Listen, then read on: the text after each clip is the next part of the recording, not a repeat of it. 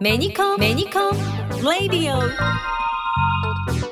田中社長よろしくお願いします。よろしくお願いします。さてこのメニコンレディオを収録している瞳ホールなんですけれどもなんとメニコンさんの本社の北館の5階にあるんですがまあ普段はコンサートだったり朗読会などのイベントを実施されているんですよね。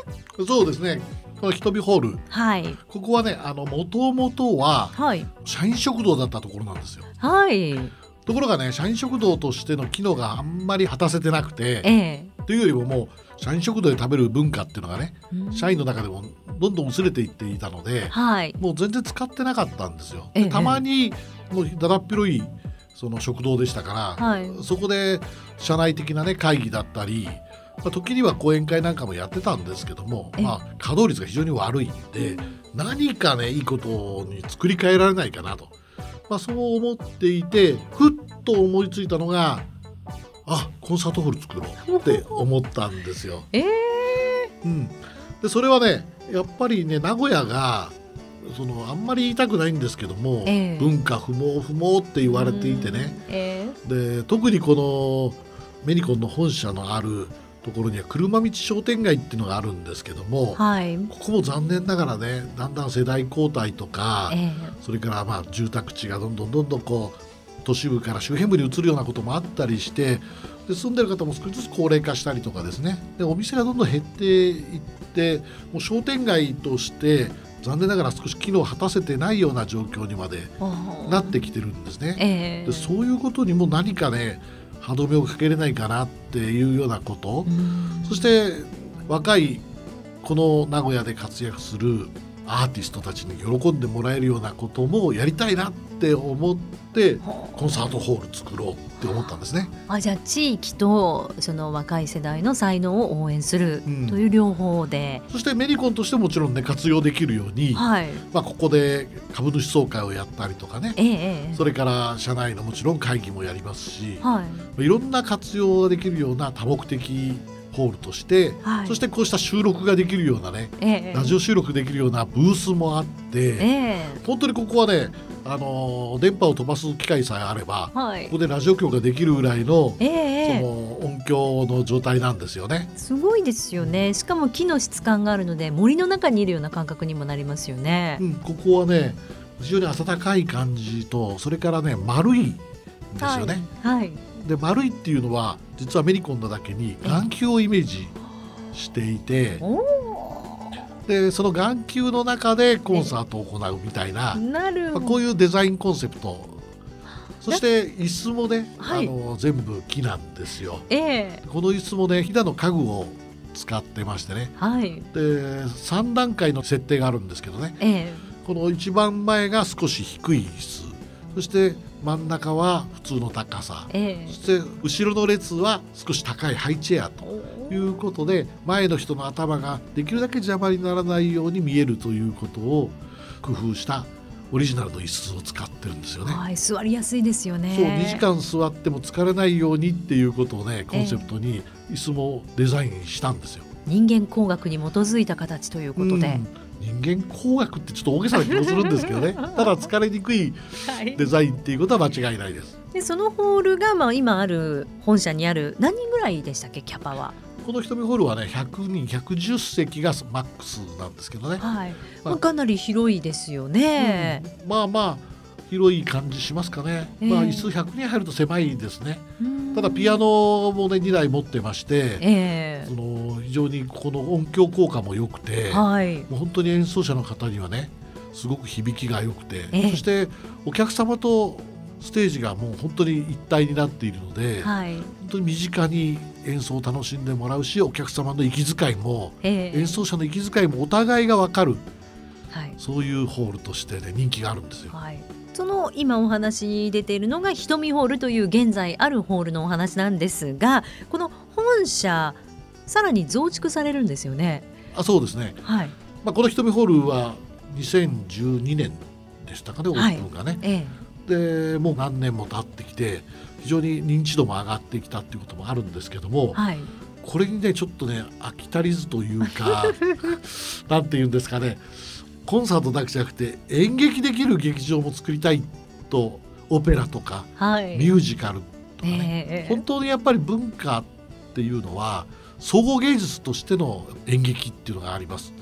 ですから特にオペラなんか総合芸術って言われますけども、はいこれがね上演できる劇場っていうのは名古屋少ないんですよ。ええもちろんね愛知県芸術劇場は日本でもねあの自慢できる大きな素晴らしい劇場の一つですけどもはいそれ大きすぎて逆にそのちょっとオペラをやろうかなっていうカンパニーさんにははいなかなか辛いんですよね大きすぎるので。はい。ですからそれでも質の高い演劇ミュージカルそれから、えーオペラを上演できる劇場が欲しいっていうことでえたまたま弊社がちょうど本社の西側に、えー新築をするということで、えはい。まあ、その計画の中で、えー劇場を作ろうと。いう、ほまあ、これは本当にキャパとしてはうはい。客席数は300ぐらいのね、はい。まあ、小規模の劇場なんですが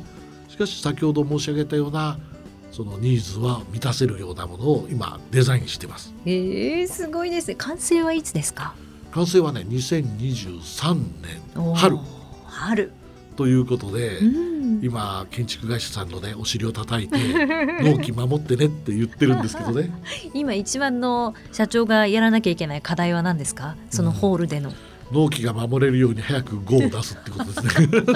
なるほど、僕がいろんなことをねえ注文つけるたんびに多分納期が遅れたりえ。してしまうので、ええ。まあ、ほどほどにしないといけないんですがでもどうせ作るなら、うん。使っていただく方にね喜んでいただけるような劇場にしたいし、ええ。そしてここを見に来てくださる方がねまた来たいまた来たいっていうふうに、ええ。やっぱりねあのーなんていうかサプライズも含めてねええ。そうしたこうワクワク感をね演出できるような劇場を目指したいと思うのではい。それがねやっぱり今一番やりやらなきゃいけないことですかね。でもすごいですよね。本社にコンサートホール2つになるわけですよね。そうあのまあ、コンサートホールというかもう一つとは劇場劇場というか演劇を中心にするところです。もちろんコンサートもできるんですけども、ええ。まあ、どちらかというと演劇向き。うん。でオペラができるようにいわゆるオケピットって言いましてね、はい。オーケストラをそのステージよりも低いところに、はい。まあ、入れるうん。なんていうんですかね。あの、まあはい。エリアですね。はい。それを持ってるんですよ。ただし先ほど例に挙げた愛知県芸術劇場は本当に本格的なグランドオペラができる大きなええ。劇場ですから、そこにはオーケストラフルで入るんですけども、はい。フルでは入らないです。その3分の1ぐらいしか入らないけれどもオケピットを持っている劇場。ですからその下にはいわゆる大奈落ええ中奈落っていう、ええ。まあ、演劇用語ですけどね。はい。そうした設備があって。で天井にはすのこといって、うん。いろんなバトンが入ってましてね、はい。そこには照明器具やら大道具としてのセットがはい。吊り下げられるような、そうした設備も持ってるんですよ。かなり本当に大掛かりなでもコンパクトでそうですね使い勝手がいいっていう言い方がいいのかどうかわかんないですけども、うん皆さんが使いやすいようにされるわけですねそう。使いやすいようにというか、うん最新のいろんな映像技術もねはい。演出で取り入れるようなことを想定しつつおお。今設計しているのでまあどこまでできるかなっていうのはちょっとねまだ未知数のとこいっぱいあるんですけどね、えただ当然のことながら劇場の大きさ広さっていうのには限界がありますので、ー、はい。やっぱりできることできないことがあって、うんそのね今見極めも含めてうんやってるとこですね。あの御社はその地元で活躍する演奏会というか演奏者の方をコンサートみたいなものを開いてらっしゃいますよね。うんあの今は瞳ホールでプリズムステージというのを企画して、ええ定期的にというかかなりの回数を年間でやっているんですね。はい。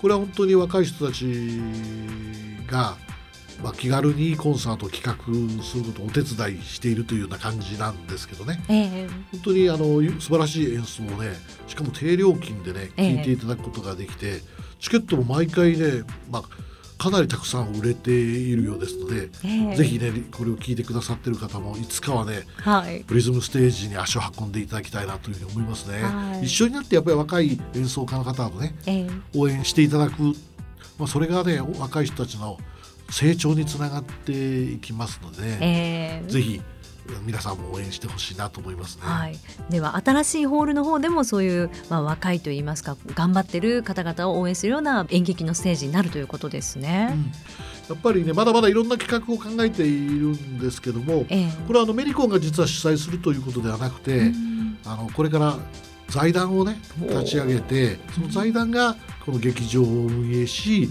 そして、まあ、いろんなね形で寄付をね集めたりしながら、みんなで本当にこの中部地区の、まあ、この名古屋のっていうんですかね文化芸術を高めていけるような一つの、まあ、プラットフォームを作っていこうっていうのが今の考えでその場所としてメリコンがこの本社の一部を提供させていただくと、はまあ、いうのが新しい表現かもしれませんけども、よくこの番組でも出てきますが五感というものを本当に存分に楽しめる本社にどんどんなっていくということですね。そうですね皆さんと協力してこの劇場を盛り上げていくことで見る聞くそして音もね体感でこう振動として感じるっていうのはある意味触覚ですし、はいまあ、こういうようなことをここで実現していくことが、まあ、やっぱり我々が本当の意味でえコンタクトレンズだけじゃない見るということを皆さんにメッセージを送っていくその発信基地としても意味があるんだろうなっていうふうに思うんですよ。はい、わかりました。もう完成が今から楽しみですが、ちなみにその新しいホールは名前は決まっているんですか？名前は一応今まだ仮なんですけども、ええ青いホールというここがちょうど青い町というねはい地名もあるので、え青いホールという名前にしようかなっていうふうに思ってます。ですか？ら瞳と青いですね。えなるほど。完成を楽しみにしてます。はいよろしくお願いします。ありがとうございました。こんにちは。浜辺美波です。メニコンのメルスプランはこの度20周年。ということで私が特命宣伝部長に任命されました。楽しい企画でたくさん盛り上げていきますので楽しみにしていてくださいね